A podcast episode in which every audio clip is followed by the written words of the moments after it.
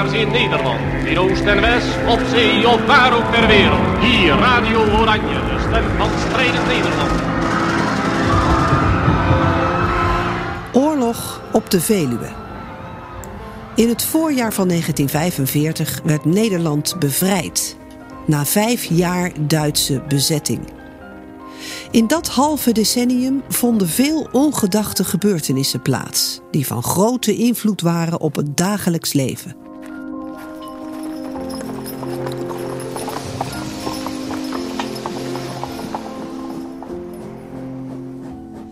Deze podcastserie passeren bekende en onbekende verhalen de revue. Aflevering 1. Putten. Gevolgen van de razzia.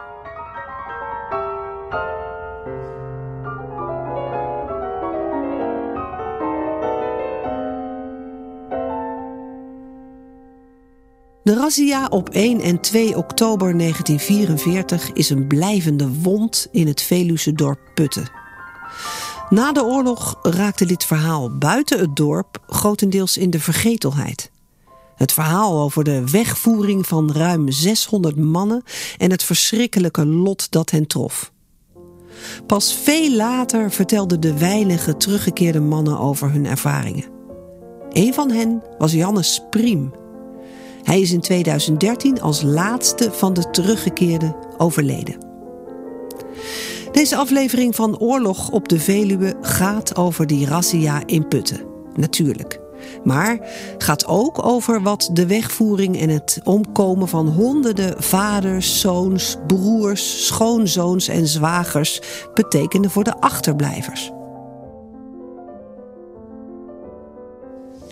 En toen ze me zagen dat ik thuis kwam, nou de blijdschap was, dat kan me niet begrijpen hoe blij ze waren. Het huis stond er nog, mijn vader en moeder waren er nog, mijn broers en zusters waren er nog. Alleen mijn zwager was er niet meer.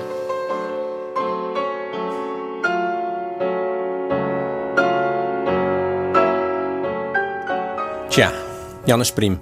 Tot op het laatst van zijn leven vertelde hij over zijn ervaringen in Duitsland. En dat verhaal over de Puttense razzia is natuurlijk veel vaker verteld. Heel veel vaker zelfs. Maar dat is ook een indrukwekkende geschiedenis. Allereerst stop ik daarom bij het monument dat ter nagedachtenis van de razzia en de omgekomen mannen is opgericht. En dat staat op een plek waar eerder enkele huizen stonden die door de Duitsers op die 2 oktober 1944 in brand zijn gestoken. Ik ben nou bij dat monument in Putten. En het monument dat is niet uh, alleen maar een standbeeld, dat ook. Maar het is ook een, volledige herdenkingshof van zo'n, ik denk, um, 20 bij 30 meter, omgeven door heggen. En in het midden liggen kleine vakjes um, in grind.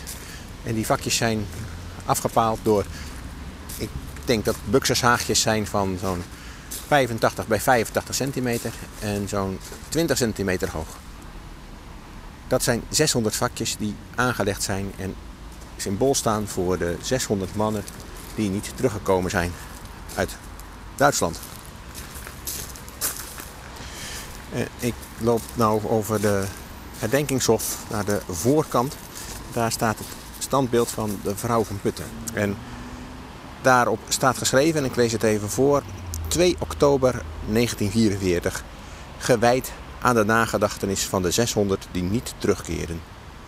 En daaronder staat in het kalksteen gebeiteld: En God zal alle tranen van hun ogen afwissen. Openbaringen 21, vers 4a. En wat nou opvalt aan dit wit kalkstenen standbeeld, gemaakt door de Haarlemse beeldhouder Marie Andriessen, is dat de vrouw kijkt in de richting van de oude kerk, de plek waarvan de mannen zijn weggevoerd. En ze draagt klassieke, traditionele Puttense klededracht.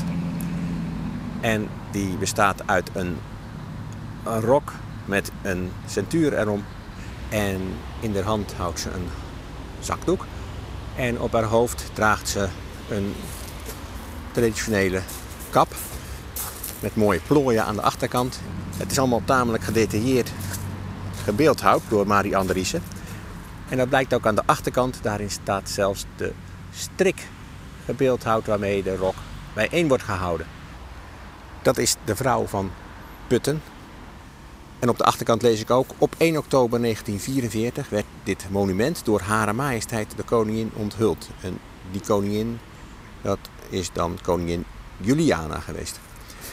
Maar ik ga verder, want dat verhaal van Putten, geen ander die dat beter en boeiender kan vertellen dan Evert de Graaf. Een Evert, dat is een echte putter. En dat wil zeggen dat dat iemand is die in Putten geboren en getogen is.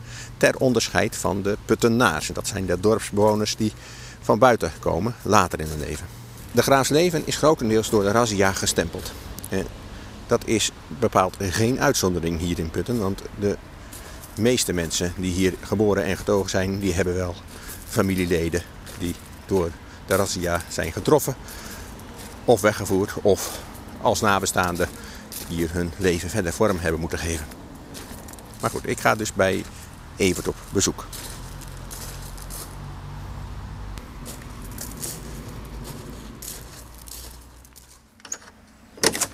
Kom verder, Anton. Dag Evert. Kom verder. Trek even je jas uit. Hè. Laten we eerst beginnen met wat was er nou precies aan de hand op 1 oktober 1944? Nou, toen was er een uh, aanslag van het uh, verzet tussen Nijkerk en Putten bij de Oldenhallebrug. En ik denk dat het uh, eigenlijk tegen een uur of half één gebeurd is op die zondag 1 oktober. Dat daar met z'n achter waren ze een aanslag gepleegd is. Heel slecht voorbereid. En ze hebben een willekeurige auto hebben ze gewoon voor de lopen gekregen. Toen de aanslag gepleegd was, drong het bericht door uiteindelijk ook op die zondagmorgen, 1 oktober, in alle vroegte op het hoofdkwartier van generaal Christiansen in Hilversum. En die was de bevelhebber van de Duitse troepen in Nederland. En daar kwam het inderdaad naar voren dat er dus een mislukte aanslag was gepleegd op een auto van de Duitse Weermacht. Dat er wel één officier bij was uh, zwaar gewond geraakt en eentje was ontvoerd door het verzet. En dan staat er in de bronnen eerwaar zeer erregt hij was zeer opgewonden en heeft hij gezegd: Das ganze nest zal angestekt worden om die ganse banden aan die wand gesteld. Het hele ja, gehucht, dat moet eigenlijk platgebrand worden en alles en iedereen tegen de muur zetten en executeren. We gaan Putten zwaar treffen, zodat het verzet in Nederland afgeschrikt zal worden van waag het niet om het Duitsers aan te vallen, want dan wacht hij het lot van Putten. Een daad van vergelding. En dat is toen allemaal dus uh, in werking gesteld op uh, die uh, 1 en 2 oktober.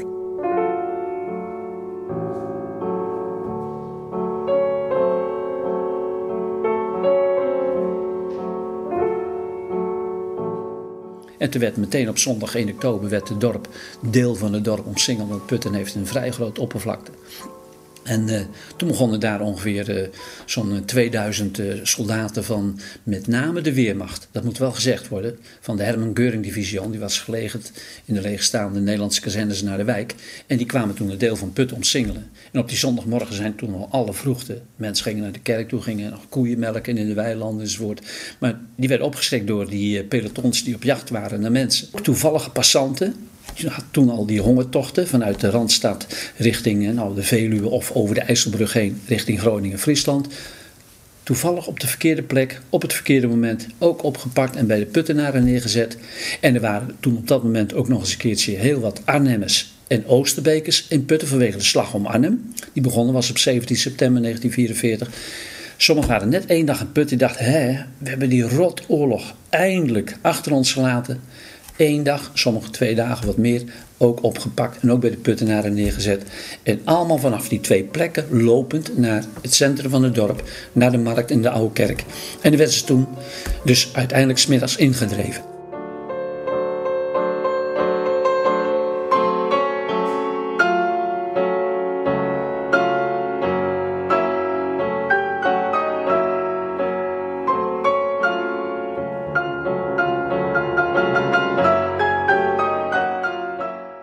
2 oktober werden ze uiteindelijk ook uh, afgevoerd naar station. En toen hebben de Duitsers, moet ik eerlijk zeggen, Voelriede, een luitenant overste Voelriede. Dat was een vent die niet bang was voor Berlijn. En die had zijn rug recht. Die zei, ik, eh, ik krijg dat nooit voor elkaar met die beperkt aantal maandschappen om zijn heel dorp in brand te steken. En toen heeft hij aan een, eh, met name een eh, kandidaat notaris van Oudheusden gevraagd... wat zijn nou huizen toch op het punt staan afgebroken te worden. En dat waren nou, een beperkt aantal. En die hebben ze toen uh, afgebrand, met name op de plek waar nu het monument, de vrouw van Putten, staat. Er stonden zes van die huizen door de Duitsers platgebrand. En pas later in de middag zijn het met name SS'ers geweest, die ook de mannen eerst hadden afgevoerd van station Putten naar kamp Amersfoort. Eh, aan de oostkant van Putten nog eens een keer honderd huizen in de brand hebben gestoken, maar niet heel Putten. Dat is dus nog een klein ongeluk bij een heel groot ongeluk geweest. Hoeveel mannen zijn er uiteindelijk afgevoerd?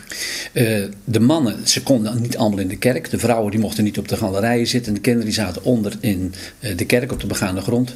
Op die galerijen stonden zelfs mitrailleurs opgesteld, zeer bedreigend. Die hebben daar de hele dag gezeten. Totdat s'avonds Voelrieden kwam om dat vonnis voor te lezen van uh, Christiansen. En de mannen werden opgesloten in een openbare school, die stond toen nog op de markt. S'avonds tegen acht uur na het voorlezen van het vonnis had Voelrieder gezegd... en nu naar huis toe, morgen terugkomen met voedsel en kleding voor de mannen. En toen gingen ze naar huis toe en toen kwamen de mannen uit de school... ongeveer 660 en die hebben daar de hele nacht doorgebracht met een dominee eh, Holland die we toen hadden. Hele onrustige nacht geweest. De jongste was 16 en de oudste zal 55 geweest zijn. En uh, jongelui die maakten nog gekheid... En anderen die waren al doodsbenauwd wat er ging gebeuren. En toen werden ze s'morgens vroeg werden ze dus uh, op die uh, maandag uh, 2 oktober werden ze echt wakker gemaakt. Of de meesten zullen slecht geslapen hebben. Kwamen de Duitsers binnen. En toen moesten ze naar de markt toe. En toen zei de dominee, dominee Holland, dan wil ik eerst met ze bidden en met ze zingen. En dat mocht van de Duitsers. Hij heeft met ze gebeden en heeft toen ook met ze gezongen. Psalm 84, vers 3 en 4. Maar ik denk dat de mannen uit Oosterbeek, Arnhem en de toevallige passanten dat helemaal niet uh, hebben kunnen meezingen. Maar de Puttenaren en de Nijkerks die konden dat wel. En eerst heel aarzelend en later meer, ja, toch ook uh, gedragen hebben ze toen niet ritmisch Psalm 84, vers 3 en 4 gezongen.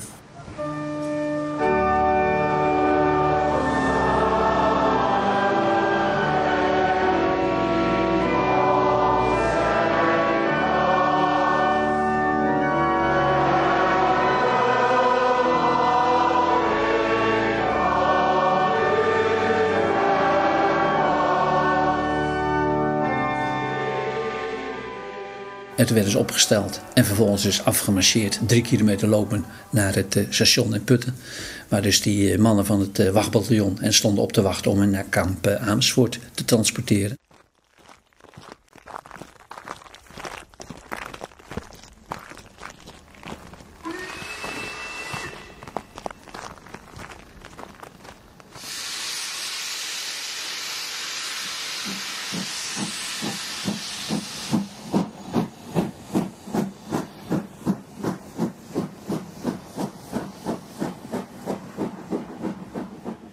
Een van de mannen die werd weggevoerd uit Putten was Jannes Priem. Jannes was nog maar 18 jaar oud toen hij op transport werd gesteld naar Amersfoort. En hij was een van de weinigen die na de oorlog terugkeren. En na zijn pensionering in de jaren 90 begon hij te vertellen over zijn ervaringen. En het is opvallend dat hij dat door het hele land deed, maar niet of nauwelijks in zijn geboortedorp. Tot 2009. En drie jaar later in 2012 werd hij nog een keer uitgenodigd. En dat was op een bijzondere plek, namelijk het station van Putten, waar hij op 2 oktober 1944 van was weggevoerd. En sindsdien was hij daar niet weer geweest. En dat interview van Jannes, dat is echt een indrukwekkend verhaal. Maar luister daar zelf maar naar een aantal fragmenten. We hebben de hele nacht gezeten. Wat gaat er met ons gebeuren? Niemand die het wist. Van slapen Er was geen tijd voor om te slapen, want je zat met te denken, wat gaat er gebeuren? S'morgens vroeg komt dominee Holland op de kansel. Die begroette ons allemaal. Heeft met ons gebeden. En heeft met ons gezongen, Psalm 84, vers 3 en 4. Als ik ergens ben met een herdenking en die psalm wordt gezongen, dan krijg ik de tranen in mijn ogen. Want dat is voor mij de afscheidspsalm geweest hier in Putten.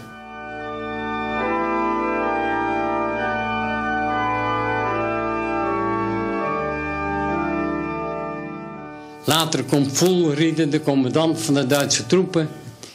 Die komt de kansel op en die vertelt van... jullie worden allemaal afgevoerd, jullie gaan straks naar buiten... en je wordt afgevoerd naar kamp Amersfoort. Wat gaat er gebeuren? Niemand die het wist. We werden buiten werden we opgesteld. En we konden lopen naar het station. Het station stonden de SS'ers stonden daar klaar. We zijn de trein ingeslagen. En uiteindelijk in Amersfoort aangekomen, lopend naar het kamp Amersfoort. Daar hebben we uren hebben we op dat paalplaats gestaan. Om geteld te worden. En we werden de barakken ingestuurd. Veertien dagen hebben we in Amersfoort gezeten.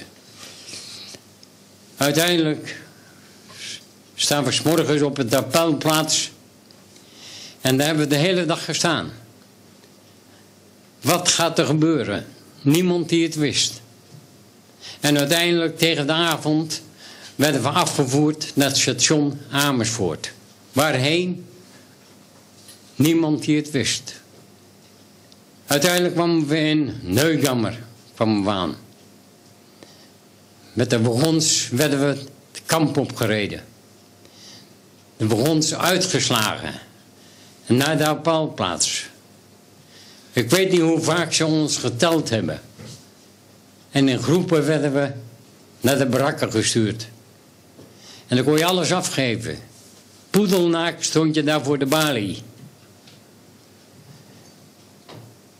Toen je alles afgegeven had, werd je gestuurd naar een kamer waar de tondeuses klaar lagen. En dan werd je geschoren van boven tot onder. Kaal was je. En daarna onder een hete liesoldouche, want je moest ontsmet worden. Een doek om je eigen af te drogen was er niet. En uiteindelijk gingen we naar de balie toe en dan kregen we een koordje om ons nek. En we kregen de kleding toegeworpen, een hemd, een broek, een paar schoenen. Of ze te groot of te klein waren, het maakte niet uit. Je kon het aantrekken en passen. En je was klaar. En je kreeg het nummer om je nek. 57.633 was mijn nummer.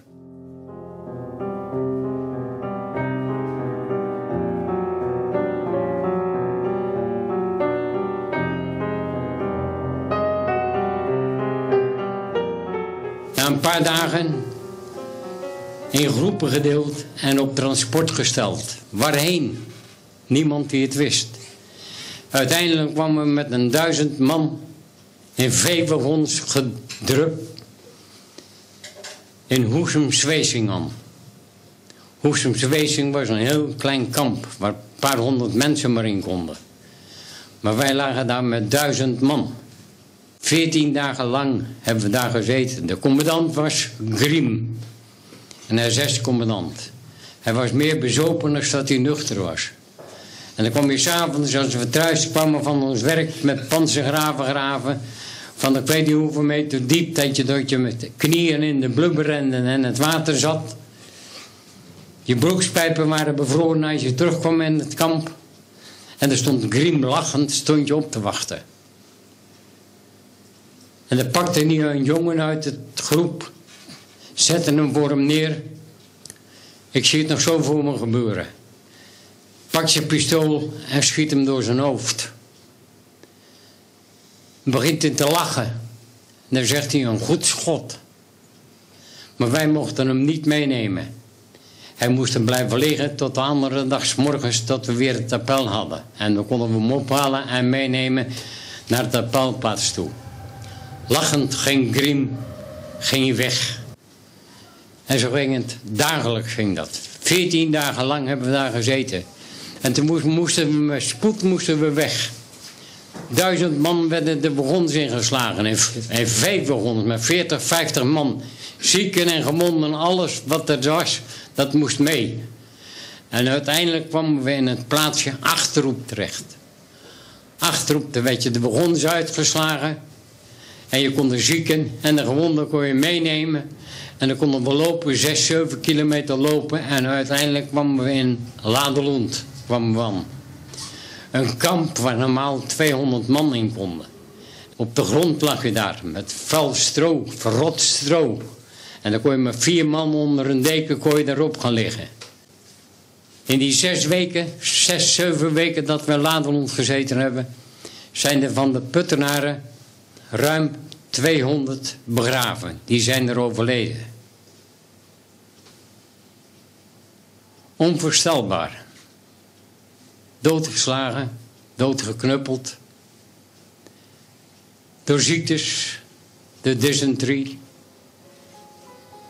En na zeven weken konden we Ladelond verlaten. Ladelond was klaar voor de invasie.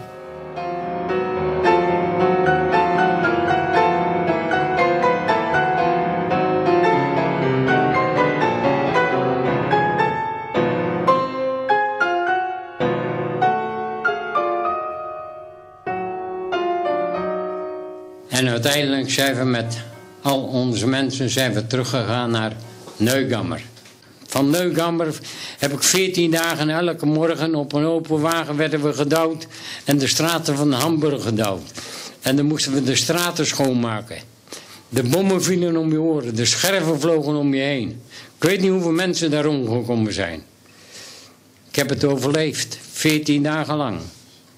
Na 14 dagen op transport gesteld naar Bergen-Belsen, het vernietigingskamp. Dan moesten we elke dag met een karretje moesten we de brakken af om de lijken op te halen en het crematorium te brengen. Je moest, als er weinig te doen was, moest je de kamers schoonmaken van de SS-officieren. En wat je daar op de muren tegenkwam, van menselijke lichamen. Vrouwenborsten, lampenkappen van gemaakt. Penissen van mannen die aan de, aan de muur hingen te bengelen. Oren die op de, radiotoestellen waren geplakt. Een verschrikking was dat. Maar je bent zelf bij je zo gehard geworden. Dat ging allemaal langs je heen. Zeven weken. Dag in dag uit. Bergen-Belsen. Met spoed kregen we een opdracht van we moesten Bergen-Belsen verlaten. Want de Russen en de geallieerden waren in aantocht. En het kamp moest schoon. En het kamp moest leeg. En wij werden de begons ingeslingerd, ingeslagen. Als oud vuil. En zo werden we afgevoerd naar de Lübecker bocht. Waar drie schepen lagen. De Capacona, de Athene en de Tilbeck. Allemaal vol met gevangenen. Capacona een 7000. De Athenen een 4800. De Tielbeck 2800. Ik werd geplaatst en gelijk met de heer van den Berg. De, de, Engelsen dachten dat de Duitsers op die schepen zaten, die wilden vluchten. En die bombardeerden die schepen, alle drie de schepen. Twee schepen zijn er gelijk gezonken. Dat, de Capacona en de Athene zijn gelijk gezonken. Er zijn, ik weet niet hoeveel mensen zijn er omgekomen. De Tielbeck is gekapseist. Het Zweedse Rode Kruis, wat in onderhandelingen was met de Duitsers om de gevangenen naar Zweden te krijgen, die hoorden dat en die zijn met het schip van hun zijn ze naar de Tielbeck gevaren en die hebben daar 50 man van kunnen redden. Ook ik ben daarvan gered en de heer van den Berg. En we zijn afgevoerd. Hoe ik eraf gekomen ben, ik weet het niet. Ik ben pas bijgekomen toen ik op de, het schip van de, de Zweden zat, het Zweedse Rode Kruis zat. Dat er een, iemand boven me heen boog. En ik mijn ogen open deed. En ik zag een rode kruisband om zijn arm. En het eerste wat ik zei was... Gelukkig geen mof. Naar Zweden ben ik thuisgekomen. Opvang was er niet. Er was niemand van de gemeente, was er, was niemand van de kerk was er. Je moest alles zelf doen. Thuis aangekomen hadden ze bericht van, me, van het Rode Kruis gekregen dat ik was vermist. En toen ze me zagen dat ik thuis kwam, nou de blijdschap was.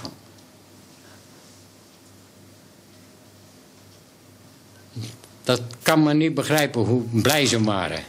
Het huis stond er nog, mijn vader en moeder waren er nog, mijn broers en zusters waren er nog. Alleen mijn zwager was er niet meer. Die heb ik later ontdekt dat hij in de Lübecker bocht van de Capacona was verdronken.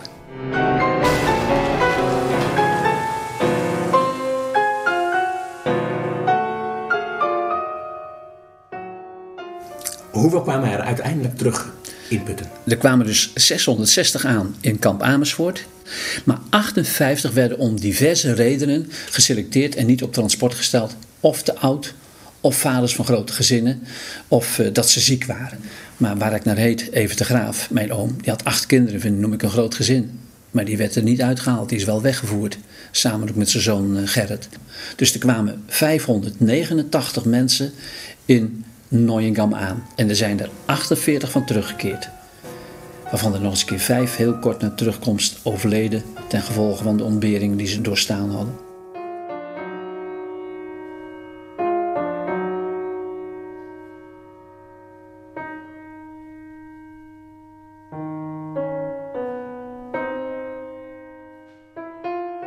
De vrouwen, de kinderen, dat moet een enorme impact op de samenleving gehad hebben tijdens de oorlog, na de oorlog.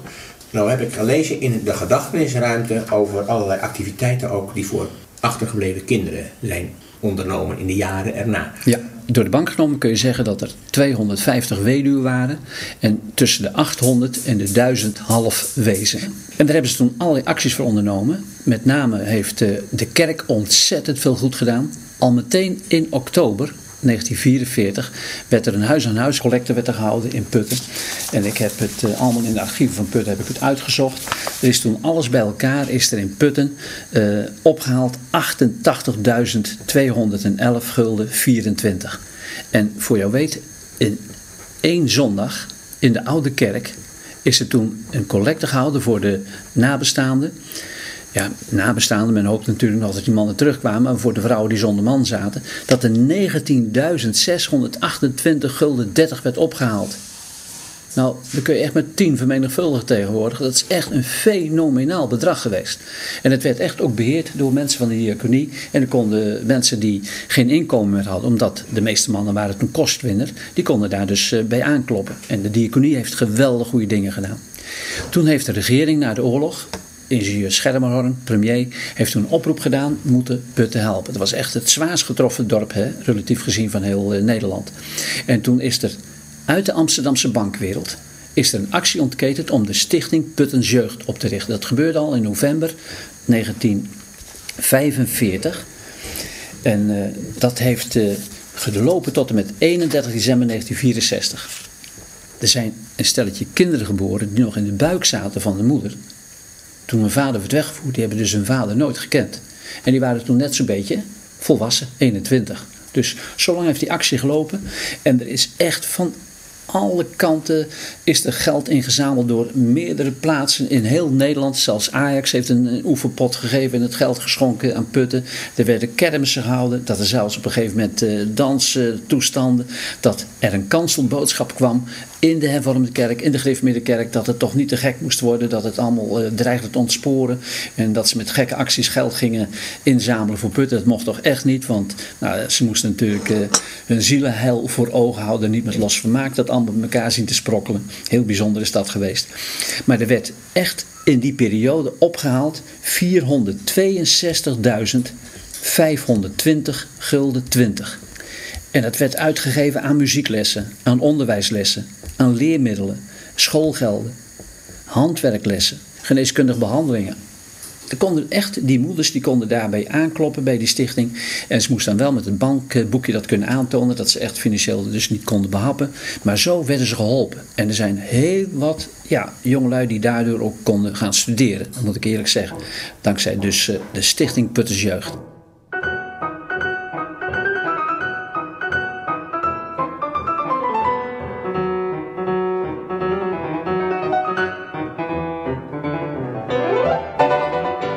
Een van die halfwezen van Putten is mevrouw Kieft.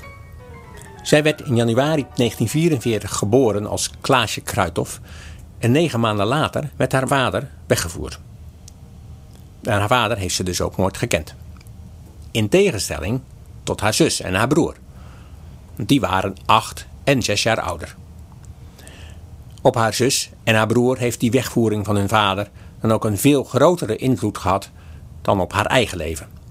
Eigenlijk, zegt ze, had ze best een gelukkige jeugd. Ook al had ze dan alleen een moeder.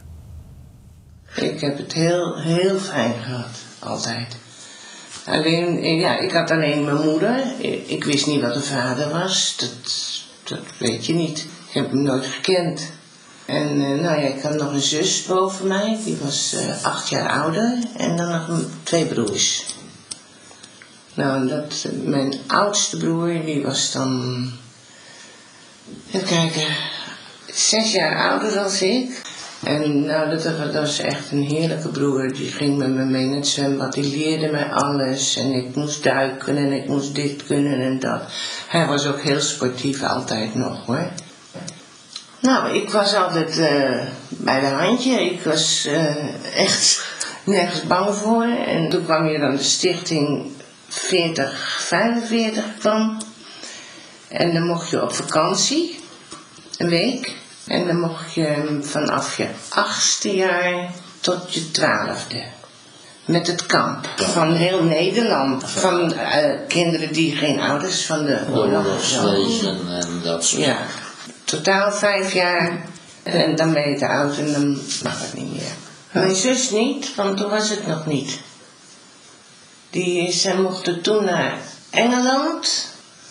Er zijn dus heel veel mensen toen, maar mijn moeder was ook een beetje, ook een, een je kan ook wel een beetje, zo'n heel lief vrouw, maar ze vond heel erg dat mijn zus wegging. En dat had ze rijzaalde van mijn moeder gekregen dat ze dan bij mijn moeder bleef. Mijn moeder was heel niet meer goed na die, uh, na die uh. Die is ook nooit meer getrouwd ook. En, en die is altijd een beetje... Uh, niet gek geweest, maar uh, nee, was altijd ziekelijk en hoofdpijn, heel veel hoofdpijn. En als dan de oudste naar Engeland ging, dat van mijn moeder, nee, die, mijn zus deed alles, weet je, de bankzaken, weet je, naar, de, het postkantoor geld halen. En, en, hè, en mijn moeder lag heel veel op bed, hè, of zat een divan, dat is een beetje, kan ik me ook wel voorstellen allemaal, maar ik had een heel goed leven. Ik heb mijn vader nooit gemist. Ik mocht ook alles. Maar ja, doordat mijn vader weg moest, weg was en, en een bedrijf had, en dat was een smederij en dat had hij net gekocht. Maar ja, toen kwam de oorlog en hij wilde het huis nog kopen, maar dat is niet gedaan. En wij hebben daar gewoon nog heel lang gewoond, gehuurd. En ja, dan is je leven heel anders. Vooral van mijn broers. Die hebben dus veel meer moeite gehad als ik, want ik was gewoon vlot erop. Ik ging gewoon door. Ik had mijn sport en ik, ik zat overal op. Zelfs op orgelles. En het werd allemaal betaald. En ja, je had helemaal geen, geen idee wat dat, dat dat betaald moest worden. Alle kinderen dus mogen daar gewoon, nou gewoon je hobby doen wat je wilde jeugdherbergen al met, met vriendinnen, waren 16, hè, met z'n tweeën gaan naar Texel. En, en, en, en, en mijn moeder was ook, liet mij ook gaan. En omdat ze ook eigenlijk al blij was dat, dat ik weg was. Ja, niet, niet verkeerd, maar dat ze altijd niet echt eh, altijd heel, heel veel hoofdpijn had. En ik mocht maar, hè, dat even gewoon leuke dingen. En gewoon, ik zat ook op zang. En weet je, ook van de stichting. En dan mocht ik overal op.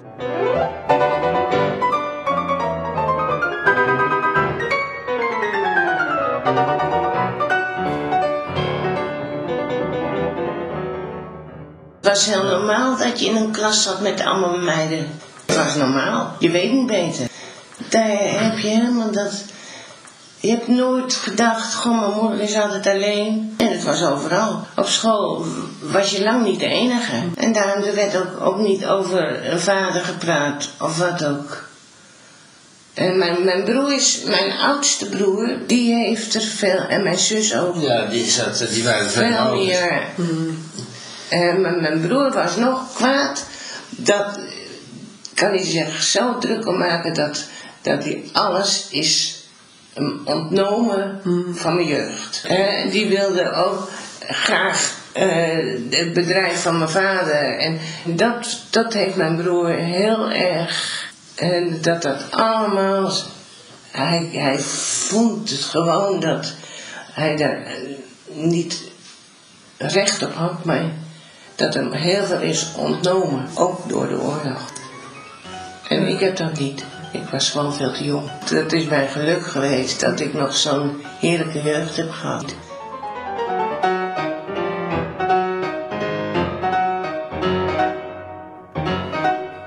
Op school spraken kinderen dus blijkbaar niet of nauwelijks over hun vaders. En in Putten zelf zwegen de meeste volwassenen ook. Nou ja, in ieder geval de meeste overlevenden. En dat kwam onder meer omdat de geschiedenis voor hen en voor veel nabestaanden veel te gevoelig lag.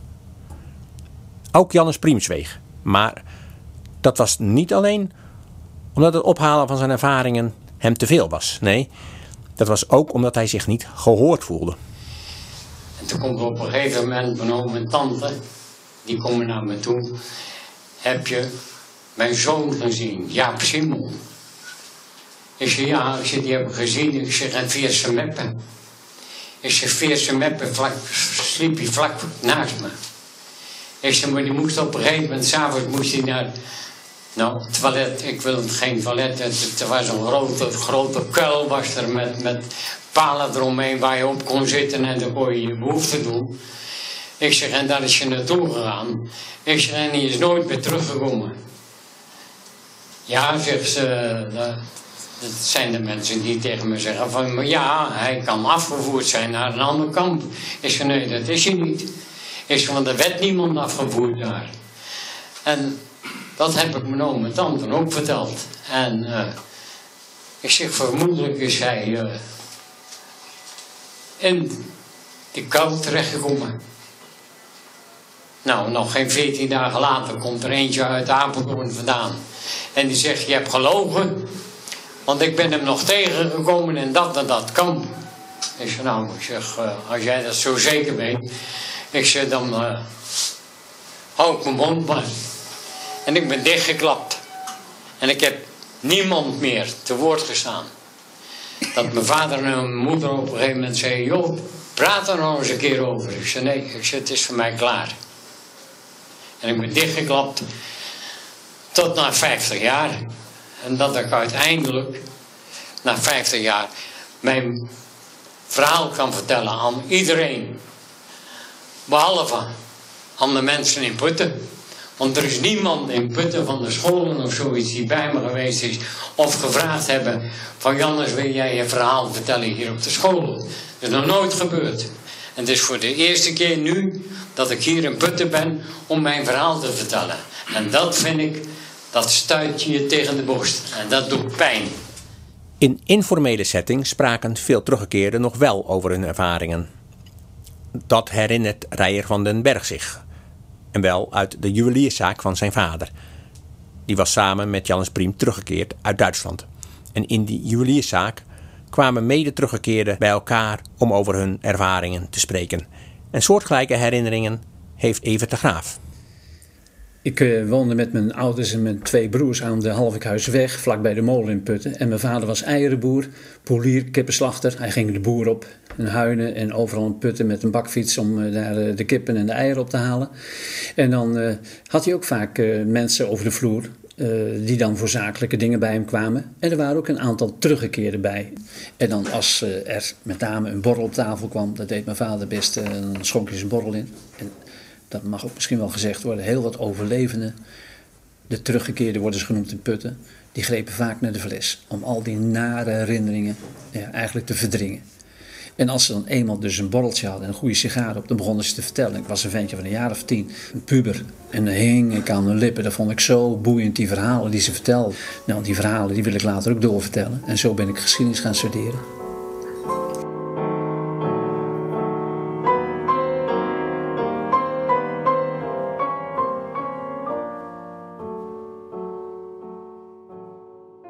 Maar niet alleen teruggekeerden in Putten zwegen vaak buiten hun eigen kring. Ook daarbuiten werd er vaak het zwijgen toegedaan. Het was na de verschrikkingen van de oorlog tijd om vooruit te kijken. En dat is een verhaal wat ik wel vaker hoor. Wel was er blijvende aandacht voor het leed van de Puttense weduwe. Dat lees ik in het boek Putten, de razzia en de herinnering. En dat is een dikke pil van de historica Madelon de Keizer. Over de aanslag zelf, de oorzaak van alles, werd echter niet of nauwelijks gesproken. En dat had een heel speciale aanleiding. Er rustte namelijk een servituut op een onderzoek naar de aanslag van Putten dat in 1947 was uitgevoerd door het toenmalige Rijksinstituut voor Oorlogsdocumentatie, het RIOT.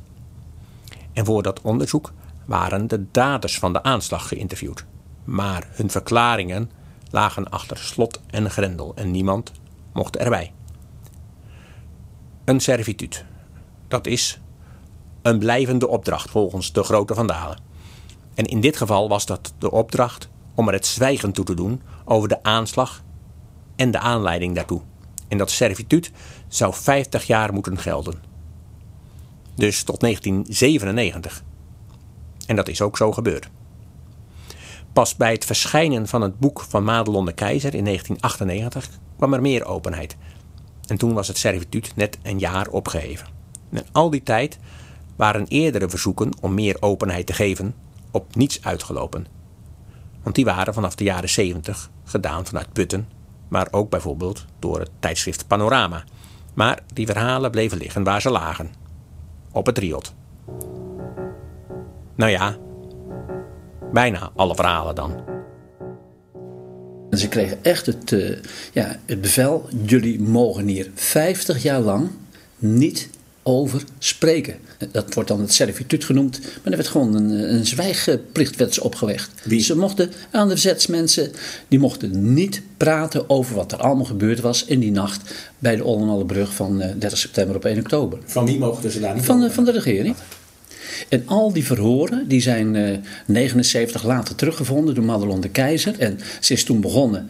Uh, en in 97 werd natuurlijk hè, dat servituut uh, opgeheven. Toen waren er 50 jaar verstreken. En ze is er van 1990 tot 97 mee bezig geweest. En vandaar dat haar boek ook kon verschijnen in 1998. Dat servituut, dat heeft echt 50 jaar gefunctioneerd? Nee, de allereerste ja, lekken naar de pers toe begon al in 1964. Dat was toen uh, al een paar verzetsmensen, met name ook in Witvoet.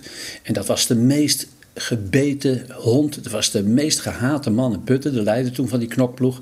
Die heeft toen ook een tipje van de sluier opgelicht. En ook een Piet Oosterbroek, een communist uit Putten. Die begonnen toen als eerste hun verhalen te lekken naar de pers. En we hebben dus jarenlang hebben gewoon in het ongewisse gezeten. Alhoewel, er gingen ook al geruchten in het zwarte gedenkboek, wat meteen al in 1948 werd uitgegeven, opdat het nageslacht het weten, waren er al ingezonden brieven uit Putters Nieuwsblad opgenomen. En er gingen al bepaalde namen van verzetsmensen rond. Dat werd wel openlijk al beweerd. Maar wie er allemaal echt bij betrokken waren, dat hebben ze jarenlang niet geweten. Natuurlijk is er nooit in absolute zin gezwegen over de razzia van Putten en over de gevolgen ervan.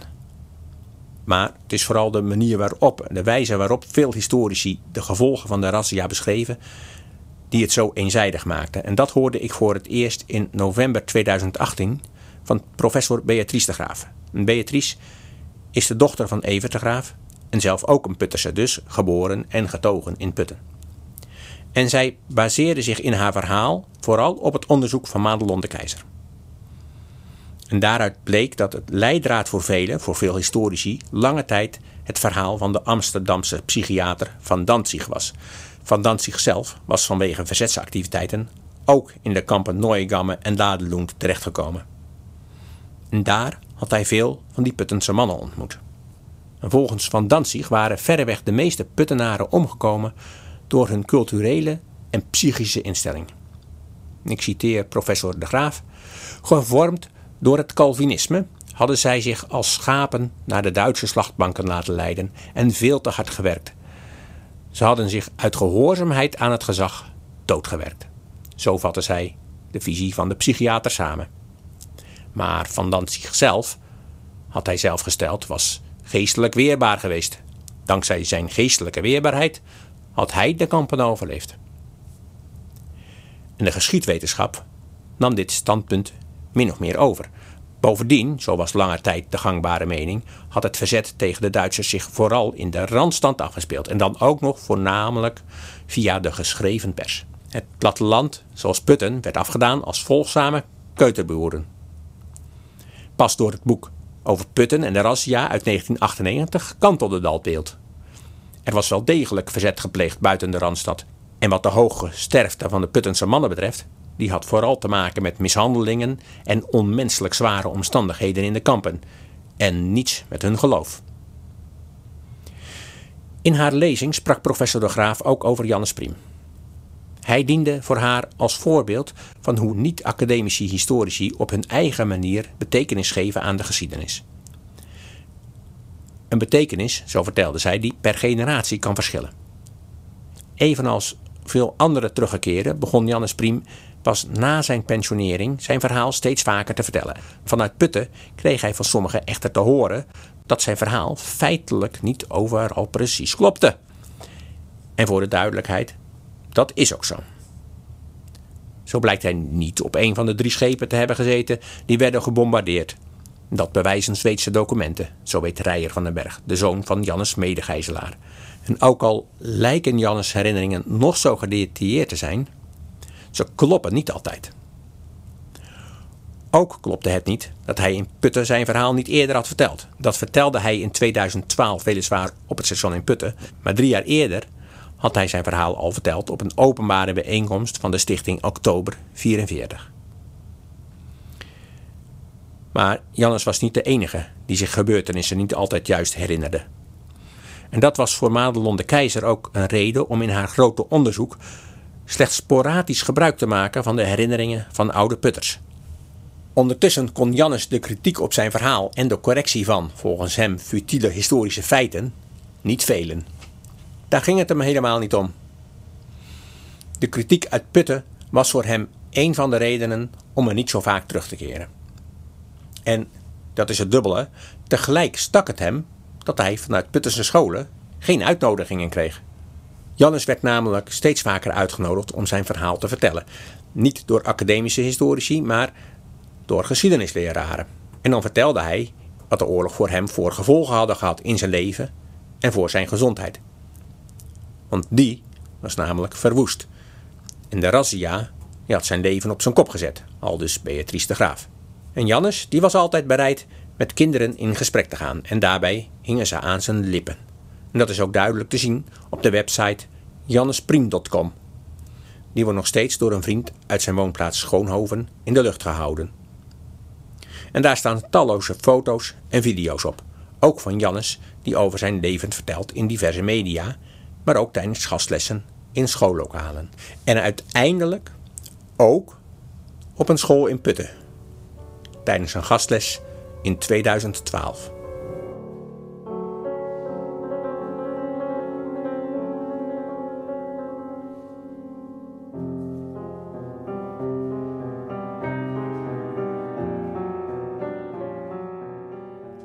Wat wel landelijke aandacht kreeg, waren de gevolgen van de razzia voor de nabestaanden. En we hoorden al eerder over de stichting Puttens Jeugd. Door Putters en Puttenaren zelf werden de herinneringen na de oorlog ook gedeeld met mensen uit Duitsland. En dat gebeurde vooral met de bewoners van het kleine dorpje Ladelund bij de Duitse stad Flensburg. Al snel na de oorlog ontstonden er contacten met de Duitse evangelische Lutherse kerk in Ladelund, waar veel Puttenaren lagen begraven. En in 1950 bezochten voor het eerst nabestaanden uit Putten de graven van hun man, hun vader, hun zoon, broer of zwager. Later, in de jaren 80 en 90, kwamen er ook andere plaatsen bij waar de mannen uit Putten hadden gezeten. En dat waren plaatsen als Nooiengamme en Wedel. En dat hoorde ik van Jan van den Hoorn, voorzitter van de stichting Oktober 1944. Die stichting werd in 1982 opgericht en het was een voortzetting van een eerder gevormd brugcomité. Een brug richting Ladelund wel te verstaan. Wederzijds zijn er inmiddels zelfs vriendschappelijke contacten ontstaan. Nederlanders en Duitsers bezoeken elkaars herdenkingen en uitwisselingen van de jeugd vinden plaats. En in Putten werden al in 1964 voor het eerst door ladeloenders kransen gelegd. En sindsdien leidde dat in landelijke pers vaak tot discussies of dat eigenlijk wel kan. Dat Duitsers kransen leggen bij Nederlandse oorlogsmonumenten. Op die manier is de razzia-geschiedenis voor Putten dus levend gebleven. Voor Putters, als Evert de Graaf en mevrouw Kieft, die er geboren en getogen zijn, maar ook voor veel Puttenaren. En voor Evert de Graaf blijft de razzia zijn leven tekenen. Al is het maar om de rouwkleding waar het standbeeld de vrouw van Putten mee is getooid. Ik heet Evert Hendrik de Graaf. Evert de Graaf naar een oom. Nou, die was een kop groter dan ik en die was echt sterk. En die is maar 14 dagen in Duitsland geweest. Hij is al 29 oktober. Kwamen 15 oktober aan, is al overleden. En ik ben er na heel lang speurwerk achter gekomen dat hij hoogstwaarschijnlijk eh, in Wedel, dat is vlakbij Bremen, dat hij stond te bidden voor een hond brood die hij had meegekregen in zijn jaszak. En dat toen een capo zo woedend werd dat hij stond te bidden dat hij is doodgeknuppeld. Waarschijnlijk het eerste slachtoffer van de razzia. En dan ome Hendrik de Boer was een jonge vent, die is nog net 24 geworden in Laderloend. En dat is ook heel bijzonder. En uh, na de oorlog ontstond er idee dat er uh, een monument moest komen. De vrouw van Putten is dat geworden. En uh, toen had je een comité. Comité, monument, gevallen Puttenaar. Hele mond vol. En er zat een man uit Amsterdam in. Dat was een oud-oom van mij. Een Kees Prins. En die kende heel weinig mensen in Putten. Maar mijn opoe kende die wel. En mijn opoe, die liep echt in mijn opa ook in klededracht. En toen heeft hij gevraagd, mag ik jou rouwklededracht lenen? Want dan wil ik met die klededracht naar Marie Andriessen, de beeldhouwer van de dokwerker. Die woonde in Haarlem. Daar kan zijn vrouw poseren in die rouwkleding van u. Dat is gebeurd. Dat heb ik jarenlang nooit geweten. Ik heb het een keertje in het archief gevonden. En ik had toen nog, mijn moeder leefde al niet meer, mijn vader ook al lang niet meer. En een oude tante, een zuster van moeder, die was toen 96. En toen ik dat tegen haar vertelde van Kees Prins met rouwkleding van uh, mevrouw de Boer naar uh, Haarlem toe. Oh jong, ze weet je dat er niet? Ik zei, nou, wat, hoe moet ik dat dan weten? Heb je dat nooit gehoord? Nee, dat had ik nooit gehoord van mijn vader en moeder niet. Maar dat was dus de rouwkleding van mijn opoe de boer. Omdat haar zoon Hendrik, dat was de jongste, haar lievelingszoontje, is omgekomen in Laderland.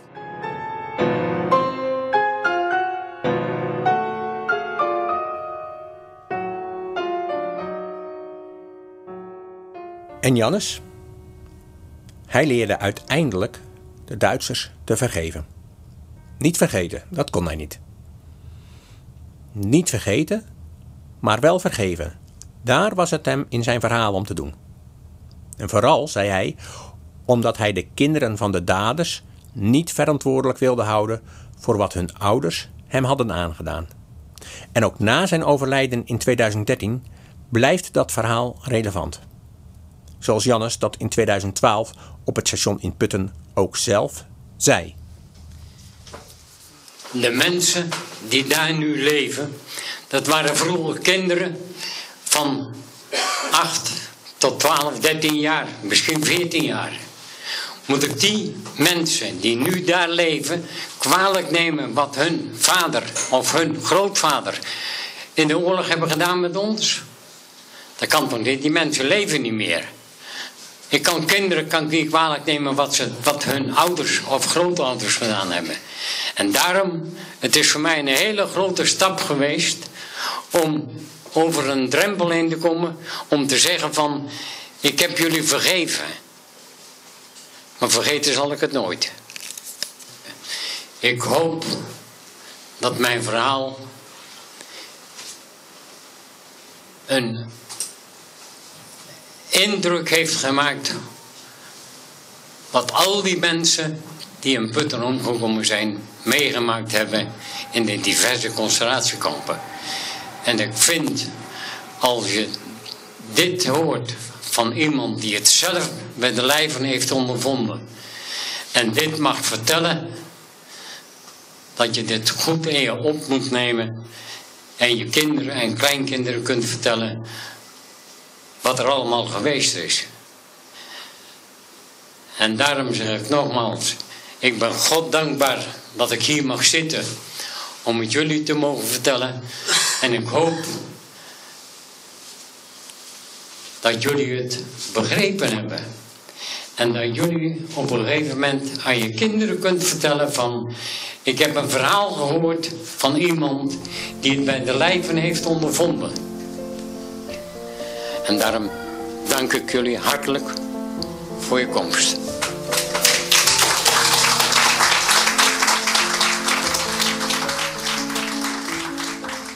Dit was een aflevering van de podcastserie Oorlog op de Veluwe. De muziek die u hoorde kwam uit drie van de vier miniaturen voor piano vierhandig van de Joodse pianiste en componiste Fania Shapiro. Te weten Nocturne, Habanera en Tarantella. Fania Shapiro overleefde de oorlog. Daarnaast hoorde u stukken uit de Prelude voor piano opus 1 nummer 1 uit 1940 van Misha Hillesum. Misha Hillesum kwam om door ontbering tijdens dwangarbeid in Warschau in de winter van 1944. De muziek werd gebruikt met vriendelijke toestemming van de Leo Smit Stichting te Amsterdam, kenniscentrum over componisten die tijdens de Tweede Wereldoorlog vervolgd zijn. Dank aan Hans Fokker voor het mogen gebruiken van het interview met Jannes Priem en de stichting Oktober 44 voor de zang van Psalm 84 vers 3, gezongen tijdens een herdenkingsdienst in de Grote Kerk in Putten. De serie is gemaakt in opdracht van de Bibliotheken Gemeente Nijkerk door Anton van Rensen van Historytelling, bureau voor crossmediale geschiedenisproducties uit Nijkerk, in samenwerking met Piet Nelemans Producties uit Veenendaal. Aan deze aflevering werkten mee Evert de Graaf en mevrouw Kieft Kruithof en daarnaast Jan van den Hoorn en Rijer van den Berg, beide bestuursleden van de stichting Oktober 44. Deze aflevering kwam tot stand met steun van de gemeente Putten en het Mondriaan Fonds, het publieke stimuleringsfonds voor beeldende kunst en cultureel erfgoed.